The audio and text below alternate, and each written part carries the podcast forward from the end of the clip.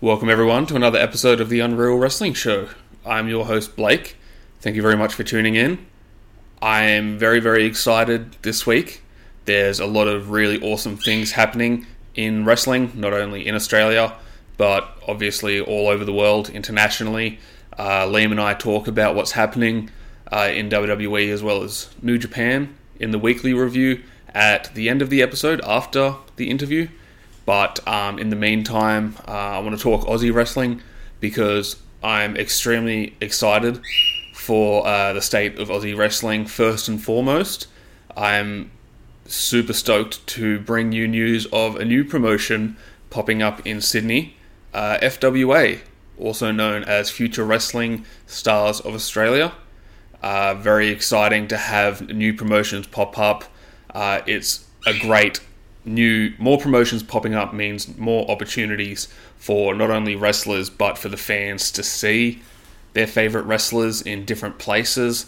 And obviously, more promotions, more indie promotions is good for indie wrestling and the local scene. Um, we, uh, it's in the name, uh, Future Wrestling Stars of Australia. Uh, there's a lot of. They've already announced some of the talent on the card, on the roster. Uh, I can reveal four of those right now. Uh, Luciano, who's been doing great things in Wrestling Go. Uh, the Deadly Shot Kasai, former guest on the show. Uh, a very intense individual, um, former APW, uh, current, my bad, current APWG Shield holder. Um, also, Tim Cade and uh, the High Flying Sketch, both coming down from Victoria and Queensland, respectively. And uh, in one of the posts, FWA emphasizes uh, one of its uh, mission statements is to kind of bring together uh, wrestling from all across Australia to bring stars that maybe you wouldn't generally see in Sydney and bring more exposure to wrestling outside of Sydney and all across Australia. And I think that's really cool. And I predict really great things for FWA. So make sure you give them a like. Head over to Facebook, check them out, um, get behind them because I talk a lot about uh, the new generation, the next generation of um, Australian wrestling. Um, I'm I see a lot of uh, great talent coming up through the ranks, and FWA will be a part of that. So head over to Facebook, give them a like. Um, I'm also super excited to talk about what's happening this weekend because I made a post earlier in the week. I shared uh, a Facebook post from Australian Indie Wrestling, who are a good friend and good supporter of the Unreal Wrestling Show, who are doing really great things to promote indie wrestling and spread the word. Um, big shout out to Australian Indie Wrestling on Facebook. Give them a give them a like and a follow. Um, this weekend, uh, just to name some, this is just some of what's happening uh, around Australia. I'll list them off. We have Lucha Fantastica, National Championship Pro Wrestling (NCPW), Australian Wrestling Alliance (AWA), Newcastle Pro Wrestling, which I will break that down uh, just after this. Uh, New Horizons Pro Wrestling, aka NHPW, Professional Championship Wrestling (PCW), Pro Wrestling South Australia, Queensland Wrestling Alliance, Riot City Wrestling, uh, a personal favourite of mine, Tasmanian Championship Wrestling, and last but certainly not least, Wrestling Go, uh, who will be doing a show at uh, the Oberon Festival tomorrow, Saturday. Ooh, what's the date today? Uh, check them out on Facebook. All the details are there. Um, doing a show in Oberon. Uh, Wrestling Go are doing really awesome things, are really expanding in a good way. They had a lot of success with their recent show at Parkley Markets. No, sorry, uh, Blacktown Markets. They have another show next weekend at Parkley Markets. Um, I really like festival shows. I really like the different kind of environment. It's very it's a little touch and go. Um, some are more successful than others, but um, Wrestling Go is as entertaining as it gets for any promotion. So I don't doubt that they'll have a lot of success. Um, if you're listening and you're in the area, um, make sure you head down to the Oberon Festival and check out Wrestling Go. Uh, you won't regret it. Also, I mentioned uh, Newcastle Pro Wrestling have a show tomorrow. um, at they have their annual Kings of the Castle tournament, which uh, I'm obviously very excited about. Um, I love tournaments. Uh, it's a very prestigious uh, tournament for the Invictus Gauntlets, which entitles the winner to a title match of their choosing, I believe. Um, some really great talent in that tournament. Um, there are four teams competing for the Invictus Gauntlets, uh, one being the SMS, social media stars, studs, uh, Snapchat, and Instagram, who are looking to uh, gain a little revenge for the Four Nations taking out Unsocial Jordan. Uh, also, the Four Nations will be in it. Jack Bonza and uh, Michael Moretti, representing the Red and Green Nation respectively, who are strong favourites, uh, possibly favourites in my book, to take out the Invictus Gauntlets. Um, Massive Q and Michael Spencer. Uh, Massive Q hasn't been pinned in Newcastle Pro Wrestling for, I believe, three years. So another strong competitor to take out the gauntlets. And Concrete Davidson uh, has to find a partner by tomorrow uh, to compete for that. Otherwise, he will be ineligible. But I'm really excited to see where they go with that. Um, I don't know if he'll be able to find a partner, but Concrete is a very, very experienced, strong competitor and I'm really excited to see uh, what happens with that. Uh, who will take out the Invictus Gauntlets? Um, make sure you head uh, head over to Newcastle Pro Wrestling on Facebook. Give them a like, give them a follow for all the details for that show. I'm trying to find it. I'm not very good at multitasking. Newcastle Pro Wrestling. I want to say at Charlestown Bowling Club. I was going to say Charlestown, but I didn't. I wanted to be sure. Charlestown Bowling Club tomorrow. Saturday. Um, get there. It's going to be a great show. Newcastle Pro Wrestling always deliver very uh, elite competition there. Um, head over to that. Um, other than that, um, that's wrestling in Sydney for this weekend. Um, now to the interview. I'm very, very excited to bring you um, a returning guest, Lee Leslie, uh, head trainer of the Australian Pro Wrestling Gym. Um, I'm really excited about this interview because not only do we get to know Lee a little more personally, but I also uh, wanted to talk to him about the ins and outs of basically 101 getting to be a pro wrestler. Uh, I mentioned that I am heading back to training at the Australian Pro Wrestling Gym, and we talk about the um, intro course coming up.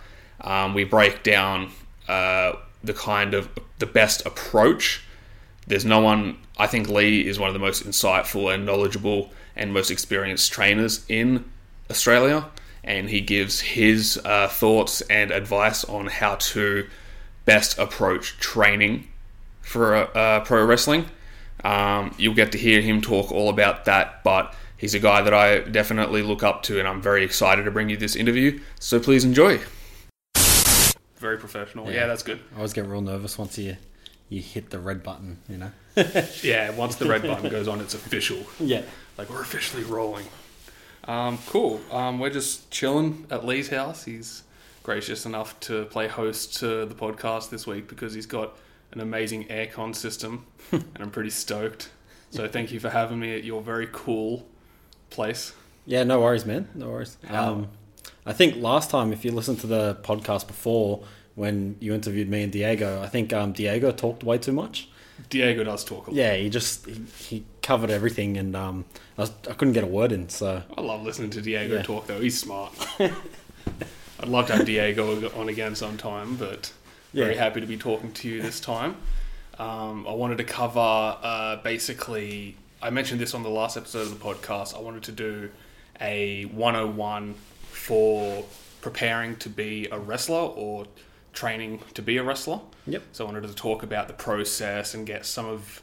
I wanted to pick your brain a little bit because I've mentioned that I'm keen to do the beginner's course again, like resume picking up where I left off. Yep. So it's kind of for my own sake, but also for the sake of anyone who's interested in the process.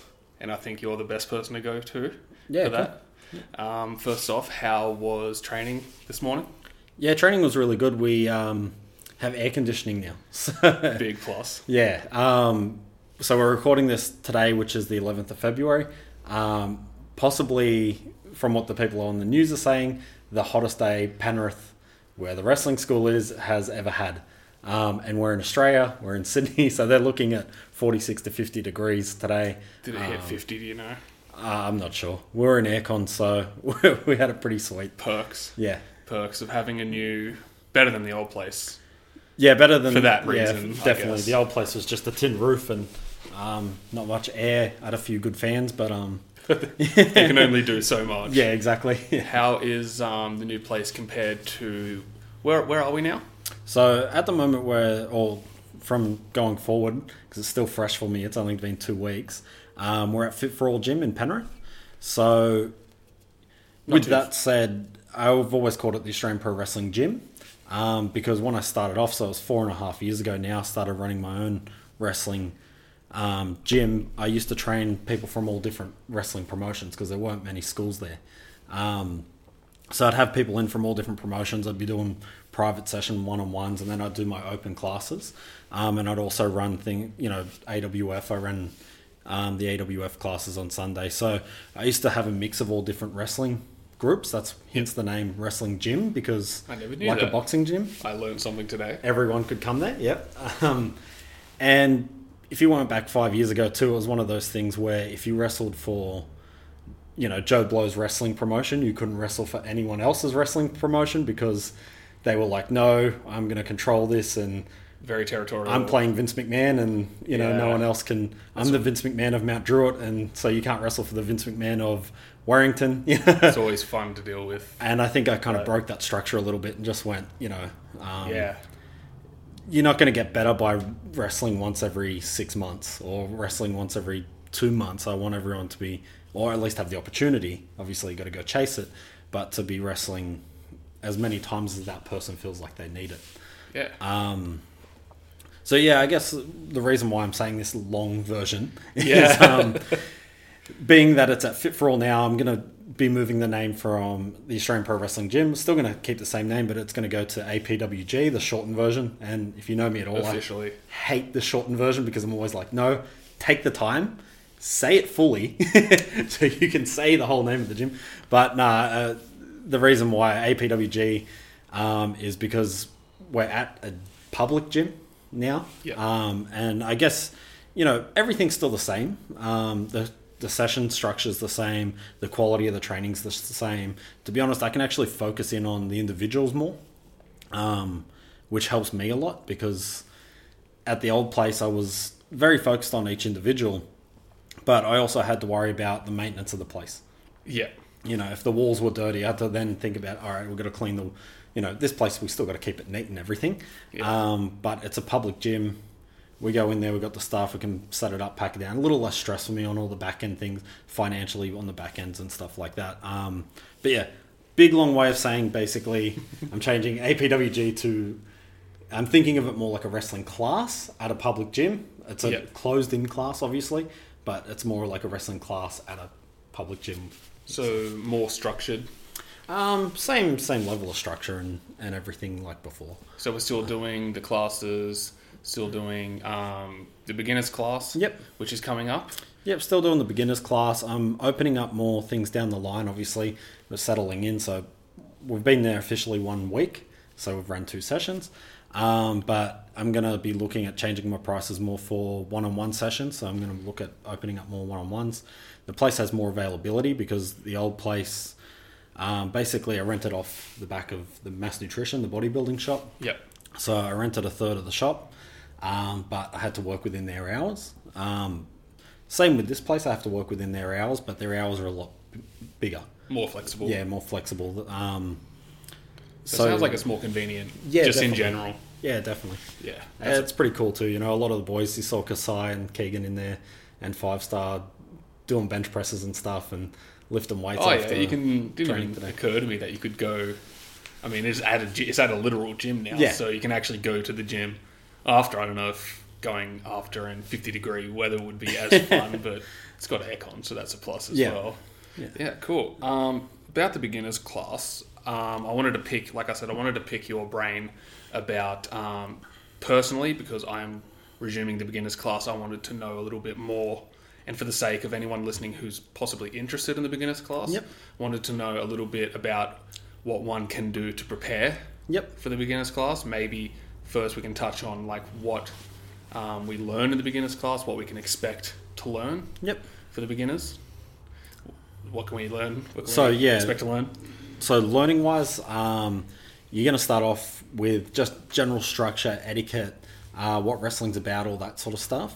Um, plus, then your very framework. All right, so you're going to start with learning how to fall on your back, learning how to fall on your front, learning how to roll, learning how to take different directions on on falls and tumbles and stuff like that. The fun stuff. Yeah, the fun stuff where you feel like you've been hit by a truck. Yeah. Usually a good way to filter through the um, the serious and the committed guys and Yeah.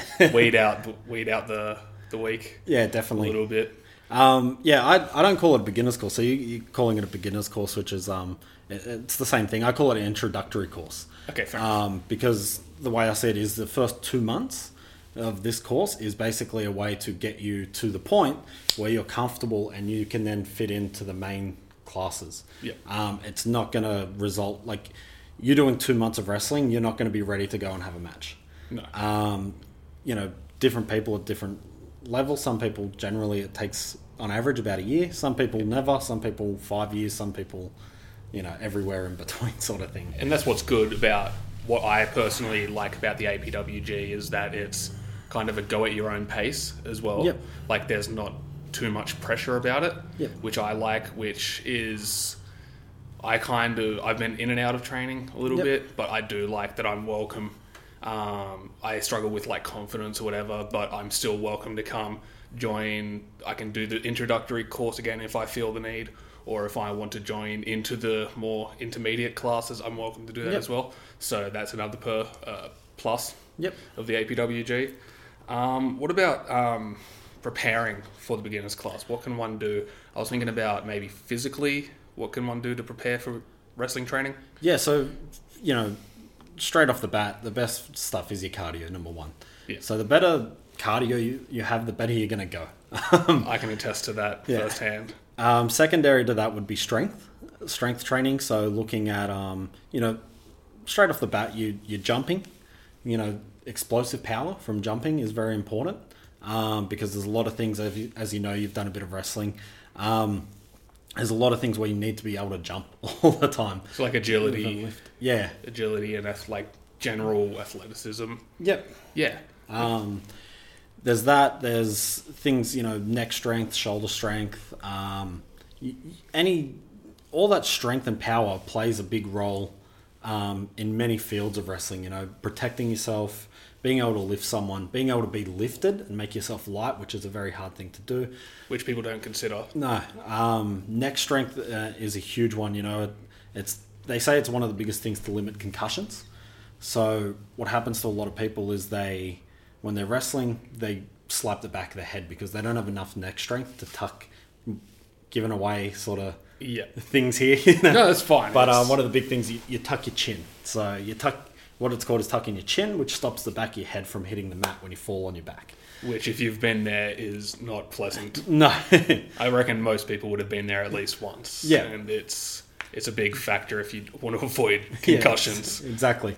Um, they reckon with concussions, what's happening um, is that it's actually the, the brain inside the head, so inside the skull, and it's hitting up on the barriers. Yeah, Um, it's not actually the, the straight hit to the. Obviously, straight hit to the head will still do the same thing. Yeah.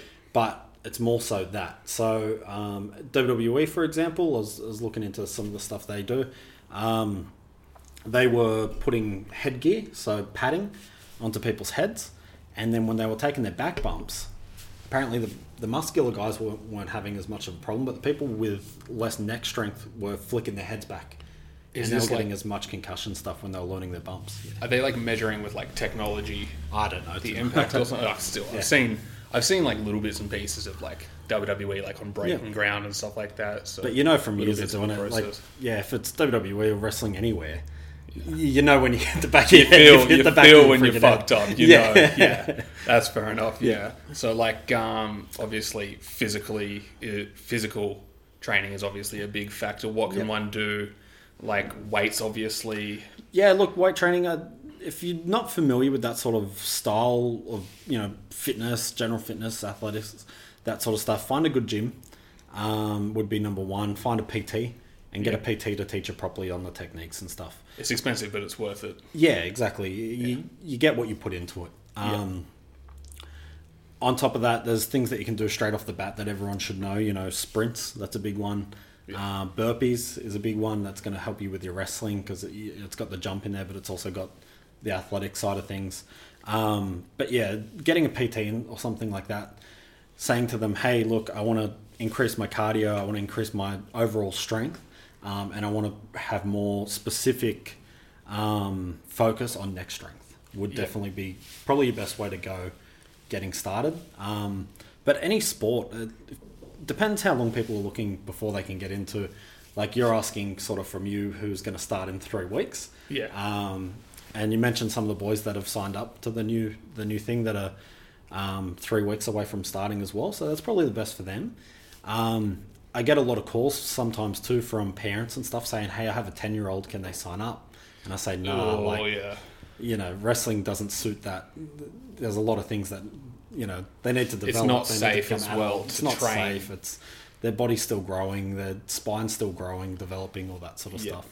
Um, but the thing I say to them is get them into some sort of sport. You know, typically the people that do better at wrestling are the ones that have played sport. yeah, Um, you know, you look at someone like Kasai, he's a black belt. Right, that karate stuff, a lot of the framework of karate comes into the footwork, um, the positioning, all that sort of stuff when it comes to pro wrestling. Um, there's a translation. there's definitely a translation. Yeah. And the other big thing, there's a translation for guys like, um, if you look at Mark and Taz, for example, you know, Taz soccer, Mark played rugby league for a long time. Um, they just have a general, they they can adapt easier to the physicality of wrestling. Yeah, Sometimes I get guys um, that are really good, passionate, probably love the business more than me. You know, probably love, and I love it. You know, Yeah, I've been in yeah, it for yeah. 14 years now.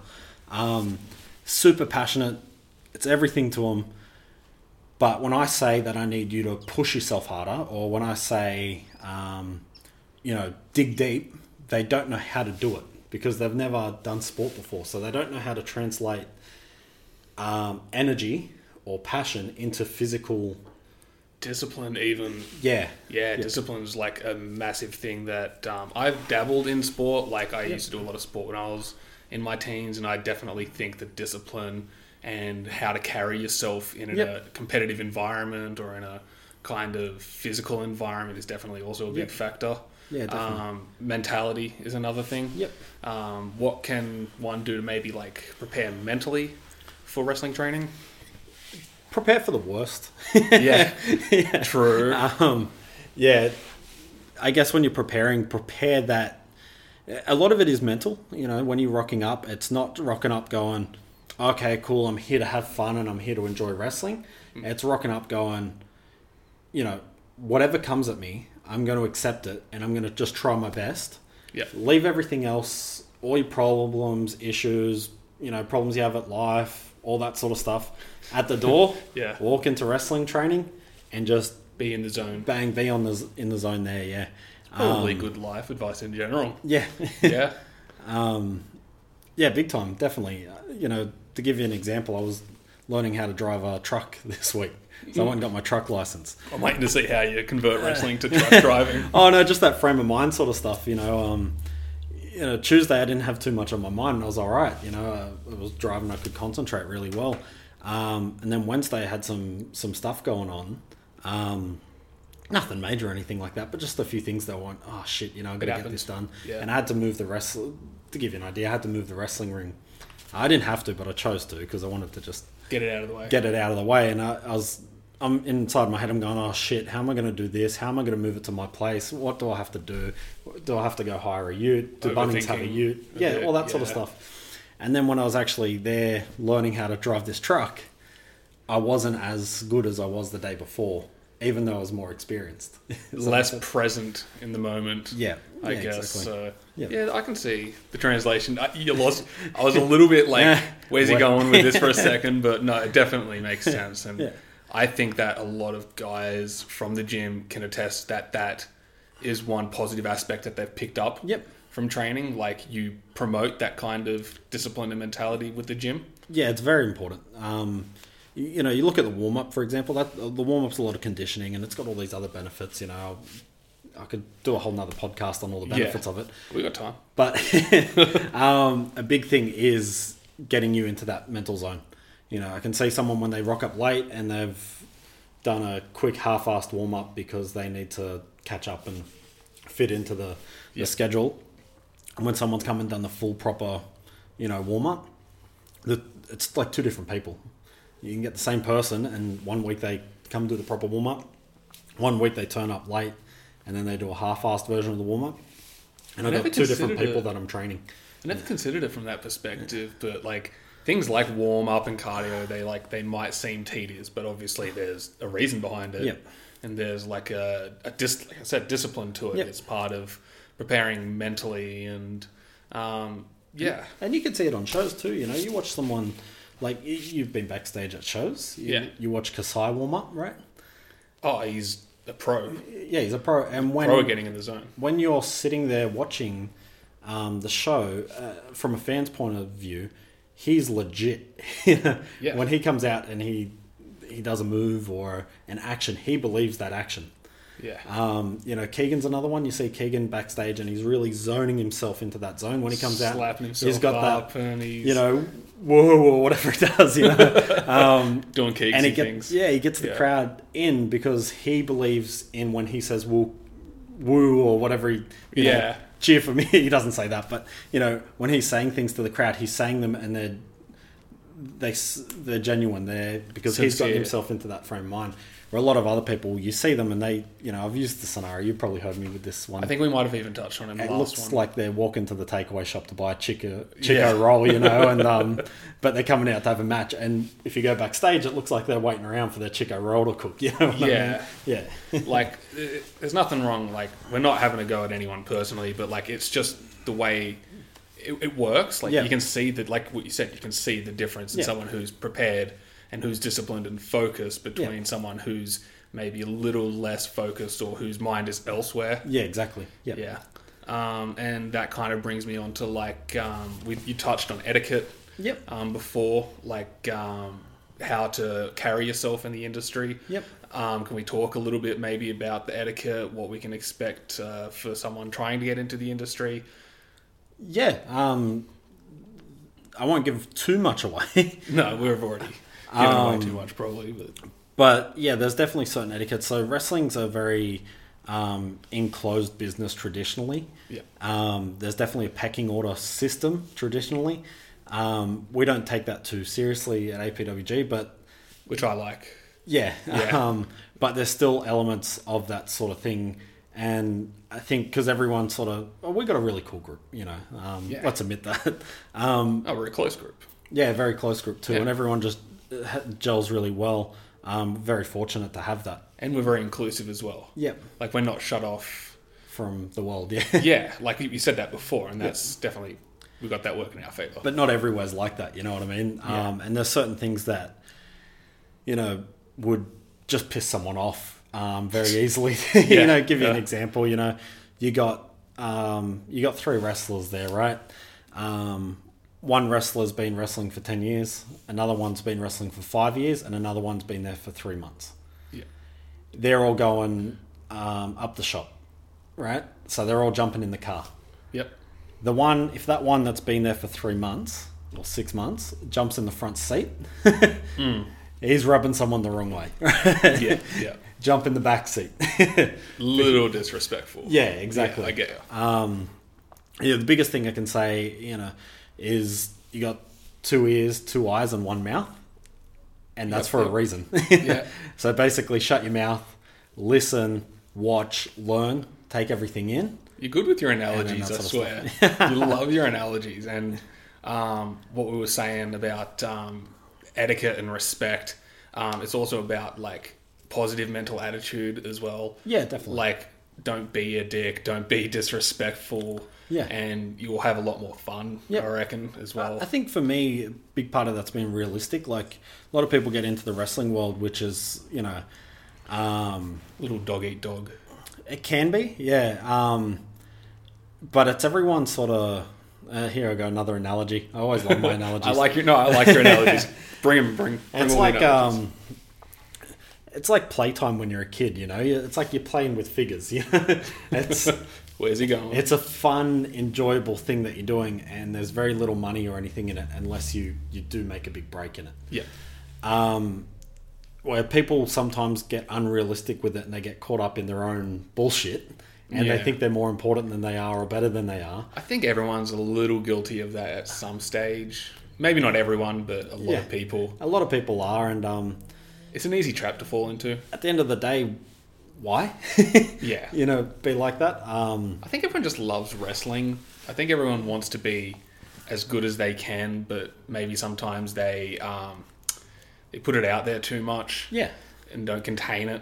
Um, I think at the end of the day, too, though, if we're all doing it, so most people, will, everyone either works a full time job or they're not employed that are in wrestling, Yeah, Mm, right? yeah. Um, and if you're you're doing this, and this is what you're passionate about, it, generally what it is, it's going to be a passion, um, or a passionate hobby, I guess, for most people. Yeah. Um, and it's about being realistic on that. So if it's a passionate hobby, why would you want someone rocking up that thinks their shit doesn't stink or that is depressed all the time or is complaining about doing what you're doing? Politics. Yeah, or Yeah. complaining about, you know, guys complaining about bumping. Yeah. And I'm like, if you don't like bumping and you don't like doing wrestling, quit. like, Yeah. you know, um, I guess it depends also on how much you want it yeah, as well. Yeah. Like, I don't think anyone loves. I mean, some people like bumping. Like Drew always says Yeah. he likes to bump whenever he can. but I guess it is just how much you're willing to put up with for how much you're passionate, yeah, it is. Yeah, and obviously don't take it too seriously. yeah. Yeah, hundred percent. Um, this is going a lot longer than I was anticipating, but that's no, it's awesome. this is good advice. Like I'm, this is stuff that I also needed to personally hear. I wanted to talk about as well um, what you do. Sorry, oh, quickly one sec on that too. Um, the way I like to put it too, and this is something that I've been changing my mindset a lot because you know I've been talking to you about maybe taking up some stuff in personal training and Yeah. and doing that outside of the wrestling scene. Yeah, Um, but one big thing that there is, you know, you go to the gym and you train with a, a PT, for example, yep, and they smash the shit out of you and you can't walk the next day and you've thrown up and you're hating life, the chances of you going back and being consistent at that is very low. yeah, Where if you go to the gym, you feel like you've had a workout, you've picked up a few things, um, you've enjoyed it, and you want to go back next week, who do you think is going to get the better results in six months' time? B, yeah. yeah, Yeah, for sure. exactly. Because the true key to wrestling training is consistency. Yeah, Um, because certain people, you know, not certain people, everyone, it's all about retention rate, right? So how much you're going to remember and how much you're actually going to sink in. yeah, Um, you know, you can go smash yourself and do an eight hour wrestling session, but you'll probably walk away and not even be able to do a wrist lock properly in three weeks' time. I've been, uh, yeah, I've been there. Yeah, it's about getting the person that, you know, if I can sink one or two things into you that you're going to remember forever Yep, in that wrestling training session, then next week I sink another two, then the next week another three, and then, you know, six months' time, you all of a sudden know, I don't know, do the maths, I'll pull my calculator Yeah. out, a shitload more stuff um, compared to just smashing someone with heaps of. I think I get what you're Stuff that saying they're as not gonna well. keep. It's it's more about also I think what you're trying to say is like managing expectations as well. Maybe not getting in over your own head Yeah, yeah, is another important Yep. lesson to take away from that. So I definitely yeah definitely that's relate to that. that's the thing I see all the time. So, you know, we're in a. I'll be bringing back a. I'm looking at bringing back a midweek session at some point. Um, Sweet. once we sort of blend into the new place and we're there for a while, and I can see what time's available and all that sort of stuff. Yeah. Just finding a rhythm in the meantime. Yep. Yep. But what I see is people go, all right, sweet, I'm going to get back into wrestling training. I'm going to train twice a week, and I'm going to train rest. Then I'm going to train weights and cardio six times a week, and they do that for about two weeks to three weeks And burnout. and then they burn out and I don't see them for three months. and then I see them come back and I'm like, if you just came one day a week and you done two days a week fitness and weight training, you'd still be at it and you'd see some sort of result or Yeah. um, improvement, you know, and that's really what it, it's, a, it's about managing it and finding a good way to then keep moving forward. Yeah, and that's kind of a philosophy I've kind of taken onto my own as well. Like I had, like I said about managing expectations, I've had like very high expectations of myself to like try and keep up with everyone else. Yep. But I've kind of figured out that I need to do it at my own pace, and like you said, one or two things at a time, taking it, taking it one step at a time instead of getting too far ahead of myself. Yeah, big time. So yeah, I definitely, I feel you there. Um, wanted to talk. We didn't really get to know you personally last time or this time Yeah, 'cause either. Diego just talked the whole time. Diego. Love him. I think he got three words in the last one. That was a good one though. Yeah. It was, I like picking both of your brain. Like that's why you're head trainers of the Yeah. gym. So um, wanted to get a little bit of your background, where you kind of got your start in training. Um, yeah, so long version, short version. Whatever, whatever worked. Yeah. I'll give you the short um, cut. So basically, I started training here in Australia. Um, yeah, I trained here for oh, many years. To give you an idea, I didn't miss one session. So even when I was injured, I still turned up to training, and I didn't miss one session for my first six years. Not Um, one. Not one. That's, I was inten- there at- that's intense. Every session, and if I if I had an injury, I'd be there watching. Um, yeah, and I, I think I could Workaholic. count the numbers on my, my hand. Yeah. So yeah, I trained here in Australia. Then um, so I started training in. Shit, this is hard to remember. It's been, been a while. Started training in two thousand and three. Yeah, so mid two thousand and three. Um, Whereabouts? um, so with AWF, but back in the day. Yep. Um, Dojo. yeah, back at the dojo. Yeah. So yeah, I started training in Australia back in 2003. In 2007, I went to the US, and I trained in the US for um, two months, but I was training seven times a week. So I was training with um, two different schools that operated at the same place. Which were they? Um, so you had the EWF, which was Jesse Hernandez, and um, then you had the NWA Pro, which was um, TJ Perkins, Rocky Romero, and Machine Gun Carl Anderson. Name dropping. Um, Machine Gun, I never trained with. He, okay. he um he was there like he helped me out heaps and Yeah. it was really cool a real nice guy um but i never actually physically trained Yeah. the one time i was meant to he rocked up an hour and a half late so he we did. thought training was off yeah um but he was the top guy you know it's the, all three of those guys and Influential. jesse and just sick wrestlers you know and they, Yeah. they deserve all the success they have um and then I wrestled shows, independent shows and stuff there, which was really good. Um, so that was that was two months, but shitloads of training in there. Obviously, seven times a week. That's a lot. Um, yeah, so a lot. yeah. A lot. I was four times with Jesse, and then um, yeah, three times a week with the other guys. Um, yeah, so it's really cool to see TJ going so well too, because there was a lot with him. Um, there was a few other Aussies over there as well. Um, so Mikey Nichols was over there at the same time. Oh, cool. Um, Uh, now known as is he sh- like TM61? Yeah, yeah, he's- Yeah, yeah. NXT. And I still still go on sick. struggle with the new names. I know them individually as their former names, but now that they've got new names, I get them mixed up. But yeah, Yeah, um, yeah. He was living there though, you know. So he was he was staying there long term and quitting his job and living there full time. So hats off to him, you know. doing he deserves it everything legit. Yeah, he's got. Um, and then yeah, Slater was there when I got there. So I got there and Slater went and I took his apartment. Is that His Damien? room. Damien, yeah, Damien's Damien like, Slater, okay, yeah. um, yeah, then I came back to Australia, kept wrestling in Australia, all around Australia, doing the independent thing. Um, and then in 2009, I went over to Dragon Gate and I wrestled there for three months, or trained there for three months and done a few shows. Um, the training there was pretty full on, so it was five days a week um, with the main training. And then every now and again, then would get another guy in who would take the pro training as well. Yeah. So there, the main guys there that trained me was uh, Yamato. Um, they know normally when you listen to the American commentators, they say Yamato, Mm. um, but yeah, Yamato. Rings a bell. Yeah, um, I probably heard one of the. he was him and him Shingo. Um, so you might have seen Shingo around. He's done a lot of Ring of Honor and all that sort of stuff. Yep, yep. Um, him, Shingo, and Cyberkong were the three main trainers. Yeah, Um, and then there was another, there's Turbo Man and um, another guy from Mexico as well that took training that were, I think I trained like maybe half a dozen times with them, but it was pretty full on long sessions, which was Would really be good. J- Japan. yeah, Japan um, can be pretty intense. yeah, it for was. like, people who aren't ready.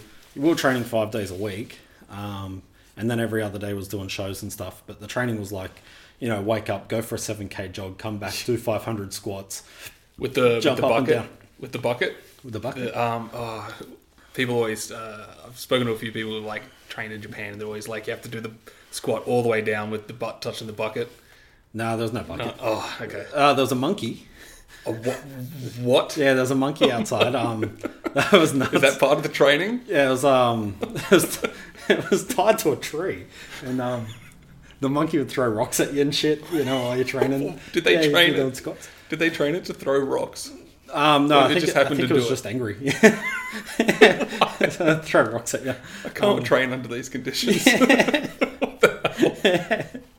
Yeah, Dragon Gate was really cool. uh, You know, Different. so much training. Yeah, it was different. It really opened my eyes up to all the different styles too, because you know in Australia I got trained really well. Um, I went to America, got trained really well, and then Japan trained really well. But Japan really opened my mind because I learnt stuff in Australia. Then I went over to Jap- uh, sorry, learnt stuff in Australia, went to the states, learnt stuff in the states, and then certain things contradicted. Right. And I'm like, oh, you know, is this the right way? Is that the right way? And then Like when I a went to clash Japan, of styles. yeah. Then when I Yeah. went to Japan, they'd done some of the stuff the way that we do it in Australia. Then they'd done some other stuff the way that I'd learnt in America.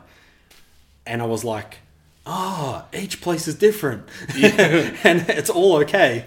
you know, Okay. that place wasn't nothing wrong wrong, with it, yeah. and somewhere else wasn't wrong. They're all right, but they're just different ways of skinning the cat, you know. So in a way, it's kind of emptying the glass to kind of fill it up again with more knowledge, like kind Ah. of unlearning. Did you have to pick up new habits? Yeah, I did. Yeah, um, and that was one of the things that, that threw me off with the overseas trips too was um, they would kind of break you. the, the really good, Yeah. the really good experienced trainers. So, um, and they probably don't admit that they're doing it. Um, you know, Kill Bill I've, style. I've done it to people, to be honest. Um, you know, I don't do it to everyone, but if someone comes in with a bit of an attitude or a bit thinking they're seen- really good, yeah. I've, I've broken them. Um, I've been there for that. so to give you an idea, like um, when I went to the states, I went over there. I think I was I was doing pretty good, and then I got broken down and like got to the point where I thought I knew nothing on wrestling, and then built back up their style Yep. and what they how they do it in their place. Um, and then Japan tried to break us again, but I was already sort of um, Prepared. over the curve. Yeah, I was already going there open enough to say, however they do it. Yeah. Like when I went to the states, for example, they'd teach me a way to do something, and this was probably the only week one. You know, I've, I've learnt pretty quick. Yeah. Um, but you know, I would go there and they would go, "All right, do a left shoulder roll." So I'd do a left shoulder roll, and they'd go, "Oh no, do it, do this and this and this different." And I'd go, "No, but this is the way I got taught to do it." No, no. You know what I mean? Yeah, exactly. Big no no. Um, where I'd already sort of, sort of when I went to Japan, I was already prepared for that sort of style that I could go there and just however they do it, do it exactly how they do it, how they want to do it, and remold to learn their way. And then after when I'm back wrestling wherever, I, I pick what I, way I think's best. So kind of reshaping, like we talked about discipline, kind of Yeah. reshaping your discipline and your mentality and your Yeah. general approach. Yeah, and it's one of those things too. You know, you look at it. If here I go another analogy. Um, Number three. if you go to a Muay Thai kickboxing place, if you go to a straightforward kickboxing place and you go and learn kung fu, they'll all teach. All three will teach you how to kick differently. Yep. All your kicks are going to be effective. They're all going to work. I don't know. I don't know that much martial arts, but I'll take your word for it. Um, all right, so. Well, what do you know? Oh, Name a sport. MMA, wrestling. That's about. You just said you I didn't vaguely- know martial arts, then you say MMA. Okay, I know a little bit. I like, you know what I mean. I like pr- more of a boxing. All right, say soccer, right? Yep, So you go, you go do soccer. You learn how to kick a ball. yep. if you kick a rugby league ball or an AFL ball the same way you kick a soccer ball, you're still going to kick the ball pretty well, right? True. But yeah, if you go to NRL, if you go to even you know, probably a closer comparison would be NRL, um, NFL, rugby union. They'll all teach you how to kick a ball differently.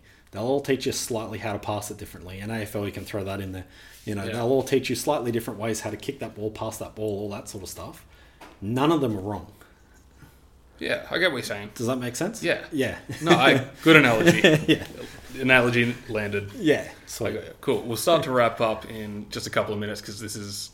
I was aiming at about 30 minutes. We're going into 40, but that's cool. Yeah, cool. Wanted to talk about. I've never really got to know how you actually like got into wrestling. Like what, how you started watching wrestling. Like when you fell in love with it. Oh, the second I seen it. Do you remember the first Yeah. Um, I- match or first? Uh, when I was a kid, I first saw it, and I saw like I caught the end of a WWF show. I was probably six or something, and I thought it was the greatest thing in the world. Yeah. So um, you know, I was like, oh, I can't wait till that's back on. Do you And then remember it- who you saw? uh, yeah, it was just like a Hogan thing back in like the Yeah. late nineties, Yeah. oh, early nineties, sorry.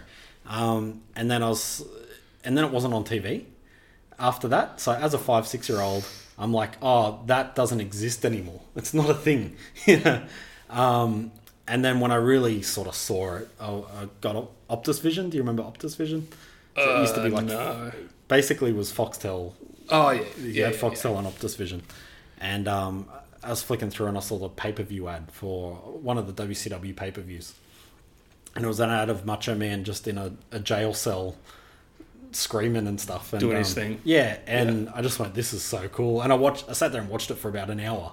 And it was like a three minute loop of this ad. yeah. Just the ad. Yeah, yeah. and then from there, I was just hooked, and that's what I wanted to do. And I, I called up a wrestling school early and was like, um, How early? Oh, I called up when I was like 10, asking if I could sign up, and they're like, nah, you, you got to be 16. So. Do you remember the school? Um, yeah, yeah, yeah, um, yeah. So, yeah, I rang up when I was like 10, and then they said, no, you can't until you're 16.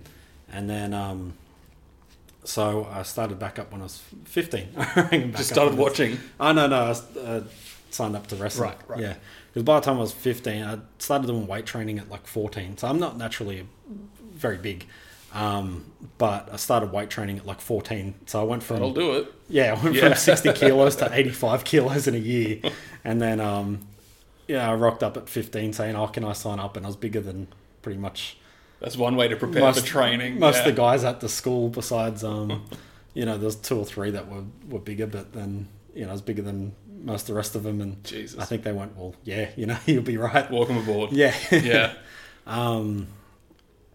yeah. So that's how I got into it, and I was fanatical about it. It was huge. Yeah, I just I, Watch me. I can't believe it never occurred to me to just before now to ask like you love wrestling, Yeah. you train wrestling, but I never got around to asking how you even got into it. So Yeah. I learned something today. Yeah. I'm very glad to have you back on the podcast, and I really appreciate the time. Um, do we want to talk about upcoming dates or changes with the APWG Um, shows coming up? Yeah, so shows coming up. We've got 1st of April, Bondi Junction. Um, RSL, we've got a big show coming up, so yeah, check that one out. Um, again, and I forgot to do it last time, is plug KSM Studio, so YouTube.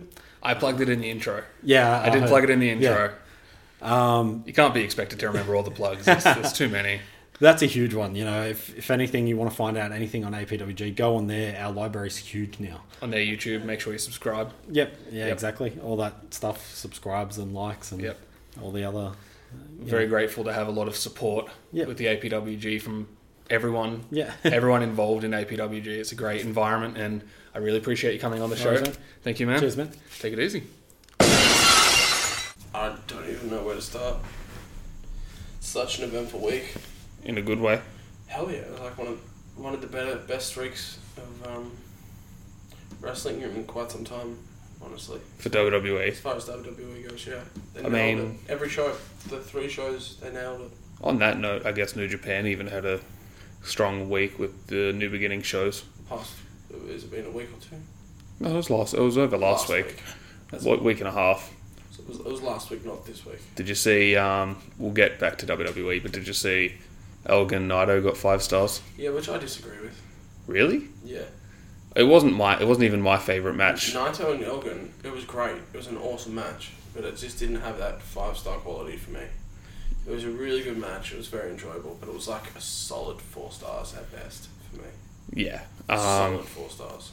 it had the advantage of being a Japanese show, which gave it edged out the five stars. Um, my personal match was Shibata Osprey. Yeah, I preferred that one. Yeah, me too. I thought you would. I was. That's why I tried to show it to you, Um, so I made the right decision. Um, back to WWE though. Was Okada Suzuki, was that last week? Or was that the week before? Uh, that was. Oh, I don't know. We I can, kind we of can, lose track because it's sporadic. do you want to get something off your chest No. about that match?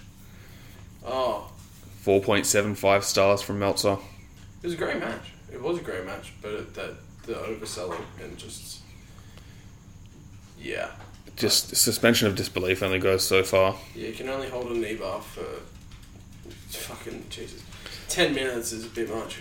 It was more, probably more than that. The selling was on point. Like I believed the selling from and good a, storytelling and the character like Suzuki holding submissions while laughing. a former It's like- MMA guy though.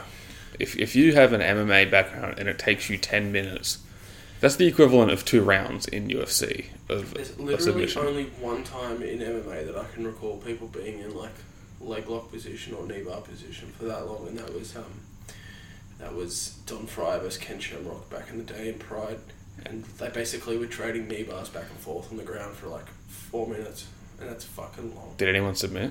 No, but it was long. It was a, it got And they probably know better nowadays than to yeah not you- submit. There's no way you're gonna get two leg lock dudes in, in today in MMA f- battling between leg locks. It's super rare. It was I love Okada, but it made it made Okada look very not sympathetic.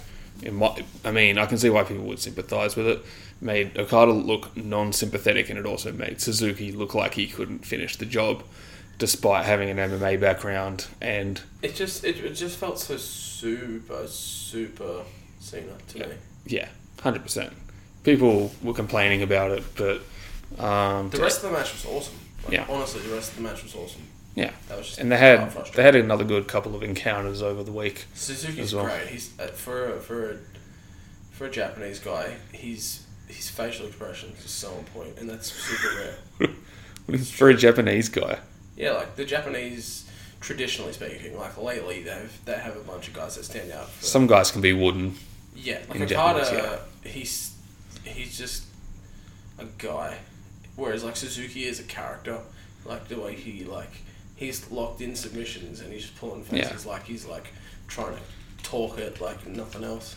Yeah, you don't Trying to get break you his don't Oh, get a lot shit. of like super over the top characters, over the top heels Unbelievable. in New Japan. Unbelievable. Yeah, uh, he's terrifying. Yeah. Um, but big week in WWE. Yeah, you could say that. Uh, we'll start. We'll go chronologically Chamber. because that's the only way to actually get through Yeah. and do everything You justice. don't, wanna, you don't want to make it Tarantino. I will say that's pretty much all of our podcasts anyway. It's just all over the place. Um, I one thing I will say about the Chamber pay per view as a whole, um, not many amazing matches. Two particularly great matches. I thought Becky and Mickey James was close to great, but most other It's matches real good. were okay. But everything everything developed Yeah. a story over the pay per view. everything flowed. Mm. And it was, I'll be honest with you, I was impressed by it because I had little little expectations going into it. I The chamber match had everybody excited. I had Orton and faith. Harper was like, oh, that's, that could be a cool story, but I didn't expect how good the match would be. And then, um, No way! I knew they would step up. Oh, They're no, both. well, no, I'm- I'm- that's not to say that I Clutch. don't think they're capable of it. I just didn't think it would they would put on as good a match as they did. Yeah, I think that But was yeah, it was, it was match of the night for me. I preferred the chamber, but it's so unfair to compare the two. Apples and oranges, yeah. Yeah. But yeah, that was a great match. Are you happy with? Do you think they used the chamber to its full yeah, see, uh, capabilities? when they presented that new chamber, at first glimpse, I was like, oh my god, this is horrible. Like, it looks cool, let's be real. No matter, like, instantly it looked cool. Um, but the padding on the outside is super questionable. But then when they actually, when the match actually started and they got to, they just did different things and they were more risk taking and it, I actually enjoyed it in the end. I actually, I'm actually excited for future um, Chamber, chamber matches. matches.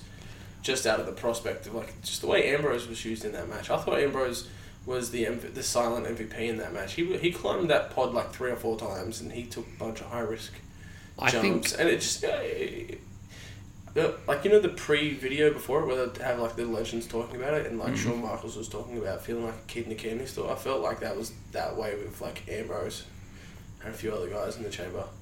Ambrose has always had the Like best. Cena did a bunch of. It, it's risky got to stuff. be Like, Ambrose. when And, is, you ever seen Cena go to the top of the pod? That's never happened before. he took a big bump for Cena.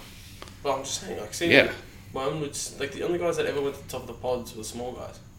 I really the one thing that stood out for me in the chamber match most from an aesthetic point of view, like visually, was Styles and Ambrose slamming each other into the Yeah. that was into the sick. pod glass. Yeah. I think And I like the camera. I really like the camera in the pods. yeah, I think the new chamber really sets up more possibilities for production value and better angles and better like more Whereas before it innovative was kinds. basically just cameras from the outside and that one cameraman inside the chamber where it Yeah. was all super sketchy.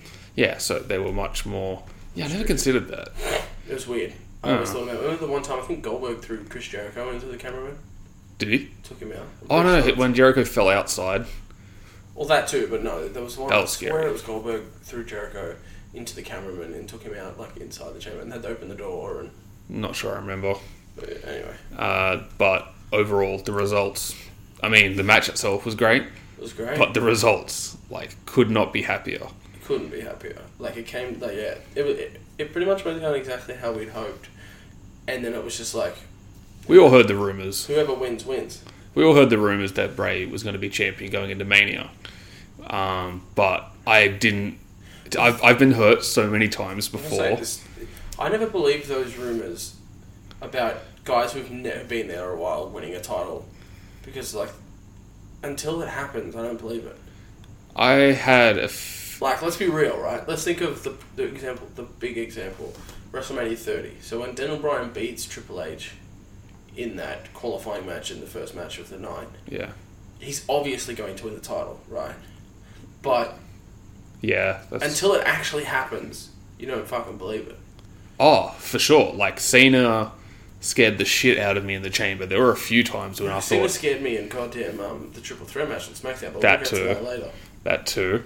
Um, but I, it was just so hard to believe that Bray, after all this time, after all the bullshit and all the mismanagement, that he finally took the big one. And it was a really big one. And it was like, it's a really, like when, when we look back on it, he won his first chamber match in an awesome match, pinning both Cena and Styles clean Yep, for his wo- first world title yep. I think just before Mania. a curious stat for me, one thing that stood out to me Wyatt has never been in a singles world title match. Yeah, still hasn't. And yeah, I don't know what that means, but I thought he's way overdue. He was way overdue. He should have been having title Oh, yeah, matches Oh, We, we all knew that. a long time They ago. just needed But, to pull the trigger. but we're seeing, I mean, we're officially seeing Bray at WrestleMania. As the champ. Could not be happier with I that. can just imagine his entrance as the champ in the Mania. I reckon they'll go all out. I reckon Yeah, we'll get so- some, I don't know, I reckon we'll get some like fancy Firefly type interactive fan. I I could, reckon. I could see some like drone usage like they did at the Super Bowl with Lady Gaga. Ooh. Is it outside? Yeah. Yeah, that'd be sick. Yeah, there's. I mean, I reckon they'll. Go, I reckon they're all in on Bray, and it's been paying off because they've had how long to build up this story, A super intriguing story as well. which is SmackDown. We'll get to SmackDown. Um, anything else in the rest of the chamber? Yeah, I thought Naomi's win was pretty awesome. Yeah, She fully deserved it and it was it was it was actually a touching moment. a good feel good moment. Yeah. Like I've always everybody's always said it. She's always been that person where it's like she's good but She's not. She doesn't do a lot for me, which. But the thing is, they did it well enough that I'm not cynical about it. Same as the Nikki and Na- uh, Natalia match. Mm. Um, it's not for me. It's the drama queen type thing. yeah. But there is a place for that sort of thing in wrestling and in WWE. Yeah. Not everything has to appeal to us, and as long as it's done well and there's not like plot holes or contrivances, and I'm all for it. And I'm not a massive Naomi fan. Like, I don't get the dancing down to the ring, but maybe I'm old as fuck, and Yeah, I'm you are. not into the Yeah, your your Into idea of the an death. entrance is walking, watching a dude in a lantern and a rocking chair. Oh, yeah. Year old. No, um, That's I, my I get type it. I, she's not much of a character, but as, her as a person and as an athlete, it, it's hard not to support her. Also, I'm a big Alexa fan. We all are, but you know that's the nature of the beast. Yeah. Um, and it was a decent match. Yeah. Can't really complain about that. The rest of it was. Oh, how do you feel about uh, Super American Alpha? A Oh, I lot was of people actually- were salty about that. Yeah, but people are salty. Like that was a legitimate one that I thought they were going to lose. Um, yeah, I'll be that's. honest with you. You know why? No, I liked it. It my showed prediction going real into that guts. match. Yeah, well, when I was watching, me and Jack were watching the pay per view. My prediction for the match before the match started was, um, it would come down to Usos, American Alpha. It played out exactly how I predicted. The Am- American Alpha would beat Usos. The Usos would attack them, and then Ascension would come out and win the titles. That was my prediction. I thought And that's what's Ascension good was about gonna come out. SmackDown. And so that's so I've me personally because that was my prediction. When it was playing out in front of me, I fully bought into it. Like holy shit, Ascension's about to win. So when that the finish was awesome too. The way Chad Gable slid back in the ring and caught it Mm. perfectly. That was awesome. Yeah. Um, that's the good thing about what SmackDown's been doing in particular. It's been subversive.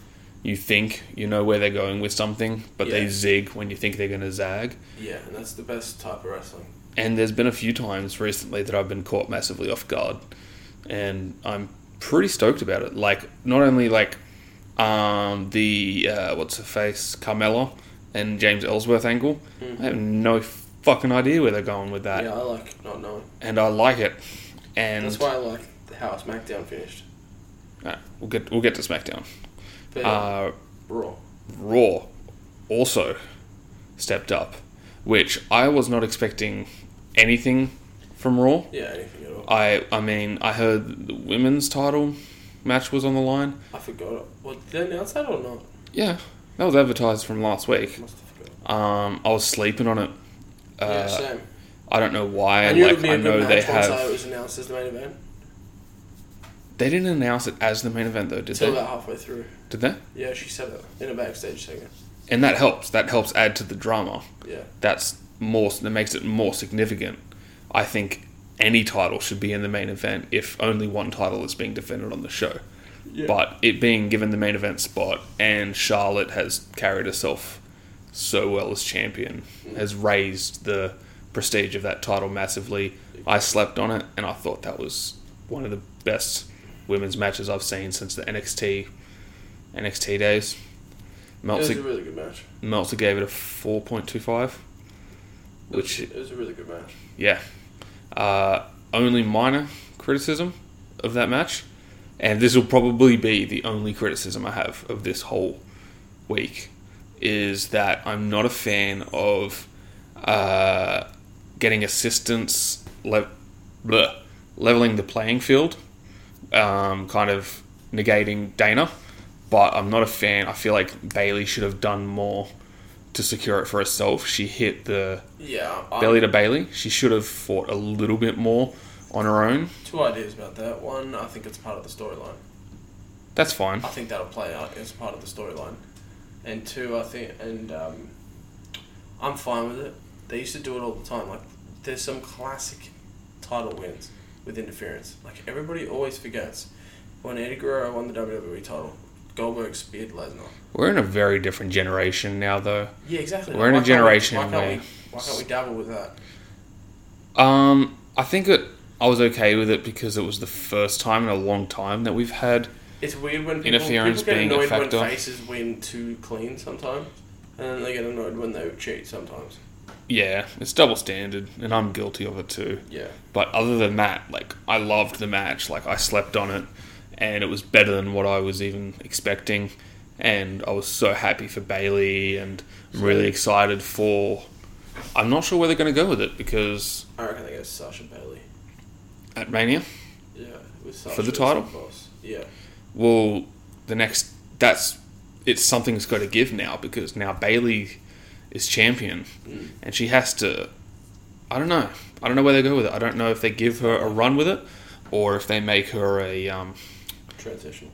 not even transitional. Like she's an underdog, and the odds are stacked against her because she's already an underdog, and Charlotte is undefeated on the pay per view. You imagine that they'll have the rematch at Fastlane. Something's got to give. I would have preferred Bailey versus Charlotte rematch at WrestleMania because then that can be Charlotte's first pay per view loss and would have been a huge moment. Yeah, but it would have been also really predictable. Um, I don't think so. I think it would have been any like that, uh, something's got to Now that give. they've changed um, tune a little bit, it, it's less predictable and they've, you know, I like it. Change what? They changed their direction. I like it. Um, we'll see where it goes, but I'm very optimistic about that. I have a lot of faith in that direction. I wouldn't mind seeing Charlotte, uh, Sasha versus Bailey for the title, but I don't think it's fair to exclude Charlotte after how well It could easily be a triple threat, but um, too similar to last year. you could do. There's plenty of options for Charlotte. what I would really like, and it's what I've been wanting um, since the draft split, and what better way to make um, to elevate the title would be to have champion versus champion. Yeah. I would love to see. But then you also, the only problem with that is that you basically nullify the rest of the women. No, I don't think so. So you, they would have to have their own very clearly defined non-title um, feuds, and you're not going to have like four women t- matches on, on at the WrestleMania card. We have to be kind of realistic about it. Um, there is pre-show. But I get what you're saying. What I'm most excited to talk about, and I'm pretty sure you're with me on this one. What do you think? Obviously, James Ellsworth nearly fighting Dean Ambrose on SmackDown. I'm actually a bit disappointed that didn't happen. You're an idiot. But yeah, that's for SmackDown. No, the festival, the festival of friendship. I can't believe after how eventful both Elimination Chamber, Raw, and SmackDown have been, that I thought Wyatt winning was like the peak of my week, Yeah, but it just got better. Like Raw was an absolute roller coaster because we got an amazing main event, and the Festival of Friendship was probably the most memorable segment we've had in a very long time. yeah. I have I haven't got enough good things to say about this segment. Oh, I couldn't praise it anymore. It was it, was- it had everything. It was hilarious. It was um, and then Jericho had a very serious heart to heart promo, which felt super real, and um, yeah, just just just that turn. It was so brilliant. Editing and the camera work during that segment, especially the execution at the end there, it was friggin' brilliant. The way they shot Jericho. um, Keeping the KO logo out of sight on the Keeping it list. outside, yeah, and then they quickly cut to after he said, um, "Hey, why is my name on this list?" Cutting to KO. And his facial expression and dropping the belt and the microphone, and then watching Chris Jericho add it up half a second before he gets attacked. It was the best uh, accumulation of good acting, good writing, good production, good variety. Like all of it kind of just came together in what I reckon was like a 10 out of 10 segment. And what I think gave it extra punch was um, from a writing perspective, from like a literary perspective, um, the best tragedy comes from following catharsis, which, like, an emotional catharsis could be um, like f- laughter or it could be sincerity. The best tragedy comes directly from the most um, feel good moments, and it went from the happiest and from the funniest and the most sincere to just a sheer drop to just heartbreak. Yeah, And I think they set it up like they lifted us up to knock us down right. and like my heart, like my stomach dropped in my stomach dropped in my stomach. My loins. Uh, My my Um, loin, your loins dropped. No, yeah, don't worry. Stomach, Um, stomach dropped Do in you the know why loins. I thought it was like this is something that's so hard to do, and they did it perfectly. Is take something that's predictable and make it super unpredictable. Like every single person knew that at some point, most likely Kevin Owens was going to attack Chris Jericho at some point. Yeah. We knew that was going to happen, and it would probably happen before WrestleMania. But they made they took that which we knew would happen, and just before it happened, there was a massive like gasp Especially because because they got us. And it's what I was saying before about subverting expectations, which WWE has been doing so well, because um, the I think the old WWE have been super structured and super predictable. Um, we were all expecting the Kevin Owens Goldberg story to go on till Fastlane. Whatever happens immediately after that, we would have expected Kevin Owens to turn on Jericho. We would have known that that's when it's going to happen Right. but because they're overlapping stories, it made it so much more unpredictable. We didn't think that was going to happen for a long time, Yeah. and then they like totally got us when we weren't expecting it in a segment that wasn't even supposed to be. Yeah. That was genuinely funny. That worked on the merit of actually just being funny already. Yeah. A great friggin' segment. Like I haven't got enough good things to say about it. And, Yeah, it was legitimately the best segment on any wrestling show I've seen in a very long time. and it makes me even more so want to see that being for the universal title because Same. It's just frustrating. the stakes basically to make it for the US title, they're lowering the stakes. I think it would be best. Let's say it plays out like this. Let's say Jericho costs Owens the title of Fastlane to Goldberg. It would make sense for Kevin Owens to then cost Jericho for the title and have that match just be by itself. It doesn't require a title. There's no the title will be completely irrelevant. That's saying it doesn't not not need to be in the match because that can just you know I would rather it Give it a not. pick-me-up. Yeah, I would rather it not be for the US title so- because I Well, think personally, some yeah. things transcend it's more personal. material Yeah. gain. It's like Shawn Michaels and Undertaker, the rematch of WrestleMania 26. There was no title on the line. Sure, it eventually became for Shawn Oh, Michaels' got career. ya. That, but that was I didn't later realize in- they were champion. that was later in the feud. But still, Who was champion in that? there were two title matches. It was Jericho versus Edge and. Uh, Oh, okay, so Undertaker or Michaels weren't champion going in. That's what I'm saying. Okay, Yeah, no, no, they no. defended. I'm with you. I was trying to remember who was champion going into that. I'm like, I just watched that. I don't No. remember. Whatever. Um, anything else on Raw? But it was good that they got Roman out of the way early. Yeah. Um, I was so scared for that Oh, Gallows and Anderson versus oh yeah. That's, Roman. Who cares? I thought we were going to get Roman beating the tag team champions in a handicap match. Would have been That's the essentially worst what mistake happened, but yeah, it was dumb. someone on Reddit actually um, did a move by move analysis of Roman Reigns. He hit 29 punches in that match. Yeah, he'll do that. Um, I'm not like of. I've always been a fan of Reigns, um, but it's just it's hard to not Reigns be is critical of him. good- Reigns is good in big matches. That's it. Yeah, But, but as far as a thing to have, that's a pretty good thing to have. Um, I also really liked the interview with Samoa Joe. I thought it was really well done. yes. And it was different. It wasn't just simple as like I'm here to fuck shit up. Well, they've it was also more calculated, and the way he approached the questions and like asking Cole questions, it wasn't just like, "That's a stupid question. I'm gonna smash him." Samoa Joe's smart. He Same. doesn't get anywhere not anywhere near enough And credit for very, how very smart of smart, um, first few to have him with a uh, Sami Zayn. even being a worked constant together before. It was been brilliant matches. You know, they've been around each other. For I a long think time. Seth Rollins' injury has really thrown a spanner in the works. I feel like they're moving a few things forward more, but they've recovered so well. Because I'm really happy with Joe versus Zayn, and I'm also extremely curious what Triple H's stake is now. So, what does Triple H stand to gain from having Samoa Joe without Rollins being around? And also, what did Triple H have to say to Oh, Owens. Was that the factor in why he turned yeah, that's what I said. as soon on as- Jericho? I think so. My theory is that it was Jericho because Jericho cost um, that Jericho accepted the match on Owens' behalf. I don't think it's that simple.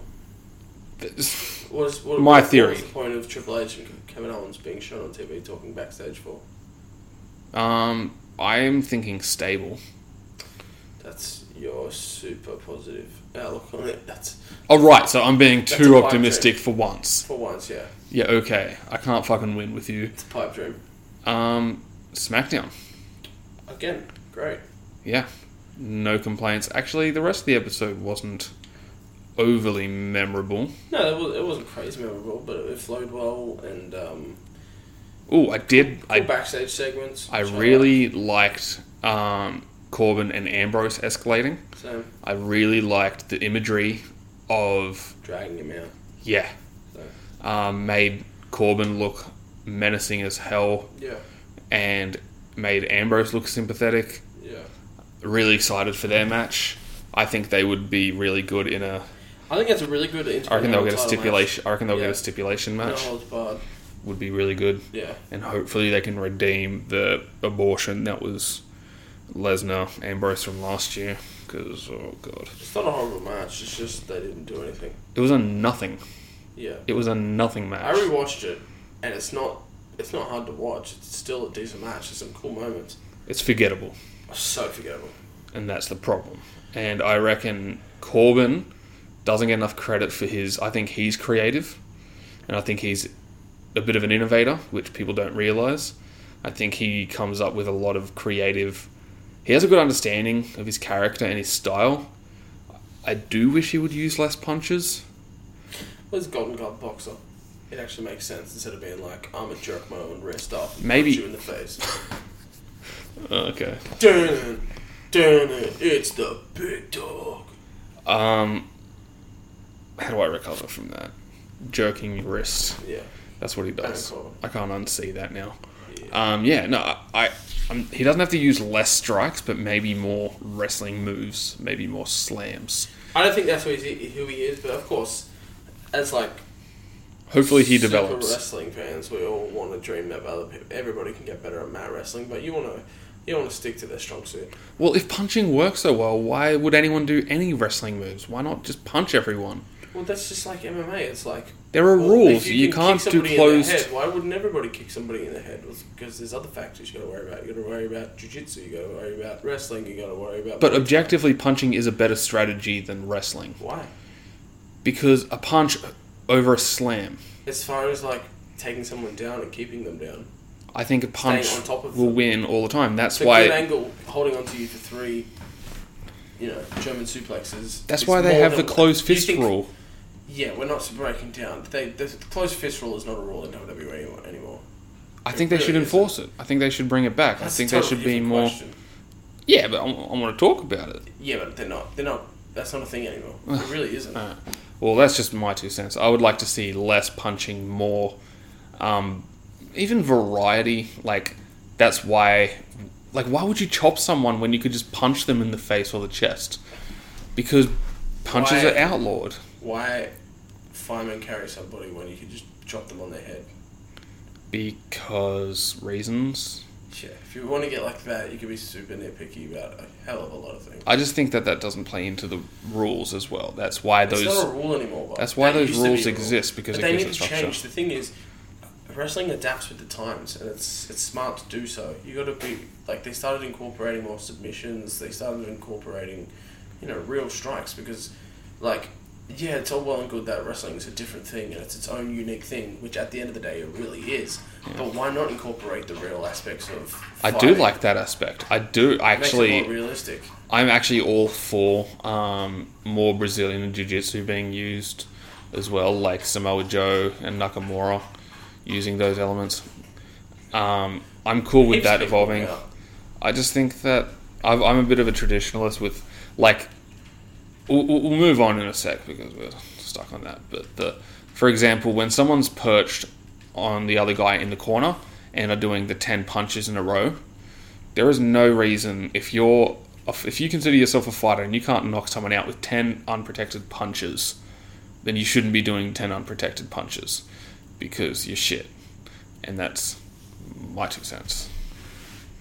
That's why I think strikes need to either There's a be fine all in. because I've I've seen plenty of fights where dude took hundred punches to the face like it was nothing, and I've also seen fights where people take one punch and it's all over. It's super fine line and it's super subjective. Yeah, But maybe I- it's the trope that I don't like. I, I can understand where you're going with it in terms of like you want to see more wrestling, but it, you gotta you really gotta work with people's strong suits. I think yeah, I think we should be playing up wrestling more rather than s- just striking because eh, I don't know. You, and you as get you my were point. saying, like s- striking is more menacing. It's more dominating, at least more scary. Yeah. Like if like that's traditionally the bigger guys, the scarier guys tend to strike. Whereas the only guy I can think of that grapples that scary is Lesnar, Is yeah, who's mostly a grapple heavy guy. yeah. He's But- like the only one. I believe anything he does. yeah, he's diff- he's his own thing. He's a bit of an anomaly. But that triple threat match was fucking incredible. Yes. It was the best main event I've seen on SmackDown in God knows how long. All right, we'll do this. Um, match of the week. Probably that triple threat. Really? I liked I it. th- again, I don't think the chamber match counts because it's its own thing. Um, yeah, it, it, it is hard to compare. Um, but for If I'm- me, it's the women's. The um, Charlotte Bailey. yeah, Fair gets enough. my match of the week. But I loved the triple threat, and I loved that Wyatt strange decision to have Harper attack him I before. was saying this with my friends earlier. It was genius because it, how strong did it make Bray look? It was the first time that they Yeah. committed to making Bray look strong because not only did he get attacked before the match, missed the first five minutes, he got put through a table, essentially twice, and Yeah. he base and it wasn't like there was no fuckery. There was no fuckery in the finish. He basically beat them both clean, And single-handedly. This it- is the way it went down. He pushed like AJ went up on the top rope to do the forearm, phenomenal forearm. Why are we doing play by play He all the time? pushed. No, but just the way it went down, he pushed Cena into the ropes, eliminating AJ. Like he did that, and then he Sister Abigail and pinned to Cena. He took them both out single handedly. It wasn't just like happens to be like oh Cena AA'd AJ and he rolled out of the ring, and then Bray just capitalized on it. No, Bray actually used like he was smart and he. Which is Bray's advantage is that he's a smart That's what I'm saying. he's he's his strongest asset isn't his physicality or his size. It should be that he's, smart cunning. and manipulative and cunning. Yeah, hundred percent. Also, what now that I think about it, what Harper attacking him before the match served to develop was it made me twice as it made me shit Yeah. myself even more. Yeah, when Cena hit That that, I- AA halfway through the match, it literally made me nearly shit my pants. AJ, has anyone is anyone in the world better at kicking out at two point nine nine AJ's the nine best nine? guy I've seen since No. HBK. HBK. Yeah, Like the amount of times HBK looked like he was like literally like surgically attached to the ring, and somehow he just like flop his hand like up pigeon rat like style. you know, like Weekend at Bernie's puppet style, just like a I was thinking like sewn to the ring, like pigeon rat. ah right. Um, but yeah, uh, that totally got me, and I I'm really really curious to see where they go with. That finish was sick. And Yeah. It's funny because I think we all still know that at the end of the day, Wyatt and Orton will be in Mania for the title in some capacity. I'm That's why I still love that nervous. they took this direction. I'm still nervous. I still It makes me optimistic, but yeah, th- th- th- nerves are good. the right kind of Yeah, the right like kind of- anticipation. Yeah. And what did you think was going to happen when Orton walked out? I don't know. I, I thought it was just going to be cookie cutter. Just was another just stare gonna- down. I just thought it was going to be like, you know, if it has to be us, we'll do it together. Yeah. And then at some point in the next seven weeks, six weeks, whatever, um, there would be s- somebody turning on somebody. I guess that helps that they have a lot of time to set up. Yeah. Um, I really hope that we don't get the predictable Orton Cena. was infiltrating. No, that Orton was infiltrating the Wyatts the whole time because I think that'd be a pretty shitty He's swerve. too deep now. exactly, He's too deep now. and it's a shitty swerve. Like why it makes Wyatt look like a retard. It makes like everything have been for nothing. It's too He deep. took the spear at Survivor Series. Yeah. Um, it's got they're all in, and I Well- think it's paying off. I like. I'm fine with the triple threat if it's the right opponent. It I is- love it. If see, no, I m- personally I would have preferred Orton versus Wyatt one on one, but if they have a perfect third person, a la Luke Harper. If it's Luke Harper versus Orton versus Wyatt, that'd be sick. That's a pretty perfect. But the only I thing, feel bad for Rowan getting excluded though, yeah, well, he hasn't been on screen in like six months. so and he's not really. He's there's no- Harper's the right hand man. Oh, Harper's definitely the choice in that Why Harper over Rowan? But I get because it. Harper's a way better wrestler. Yeah. Okay. We were all and I thinking think that that. Orton match at the Chamber probably. He's a more compelling character too. Yeah, and he's a good speaker. Um, but yeah, I think that I really think that that Orton match at Chamber would have really impressed people backstage, and it could help him get a big push. Yeah. Do you think that was? I don't think they would. I think they have you to can just know. hear it. I feel like this is a weird observation. It's probably not true, but I feel like every time JBL on commentary is really putting somebody over, like Orton literally pinned. This is at least how I remember it going down. He pinned Harper, and like the first or second sentence, um, JBL is like. Uh, like you know, putting over Orton like incredible, blah blah blah. But he's like, this is That body. this That. is Harper's night. This was True. one performance of a lifetime, and he just lost. You know what I mean? And I feel like if somebody of his level is going out of his way to put him over like that after a loss, that's a that's a big that's a big prize. Yeah, very possible. Um, one theory that I have for why they're going with the triple threat over the one on one is that we've already seen Bray versus Orton Yes and no, earlier in the year, and that's a, another way to up the but it's stakes. also so different now. It's, it's also a really good story. Yeah, Like, it's a genuinely compelling story, and it's a really good dynamic that they have going on because we still don't trust Orton, and we still want to believe he's with the Wyatts, but we're not sure. Or we want to believe that Harper's out, but you can never be sure uh, and Bray's Bray. I just think they've got a really good dynamic going on with that. I just love the unpredictability of it all. I I, I want to be kept in the dark. Yeah. And they've got six, seven weeks. Six. I'm really excited to see where it goes. And for once, I'm very happy. Like, we couldn't have picked a better time to go to Mania. It's pretty. We're getting what we want. When was the last time going up to WrestleMania and we were just getting the only thing that I what are you think. talking about? Last year we got the big dog. Dun it, Dun dun it, it, dun it. Dun, dun, dun. Only I made dun it. You, why? You What? heard me. I'm better at it than you. No. Um, would you like to see the rumored Styles versus Shane? See, I was talking about this game with my friends earlier. No, but it just I'm gonna cut it. Okay. There. I should just cut good it night, there. folks.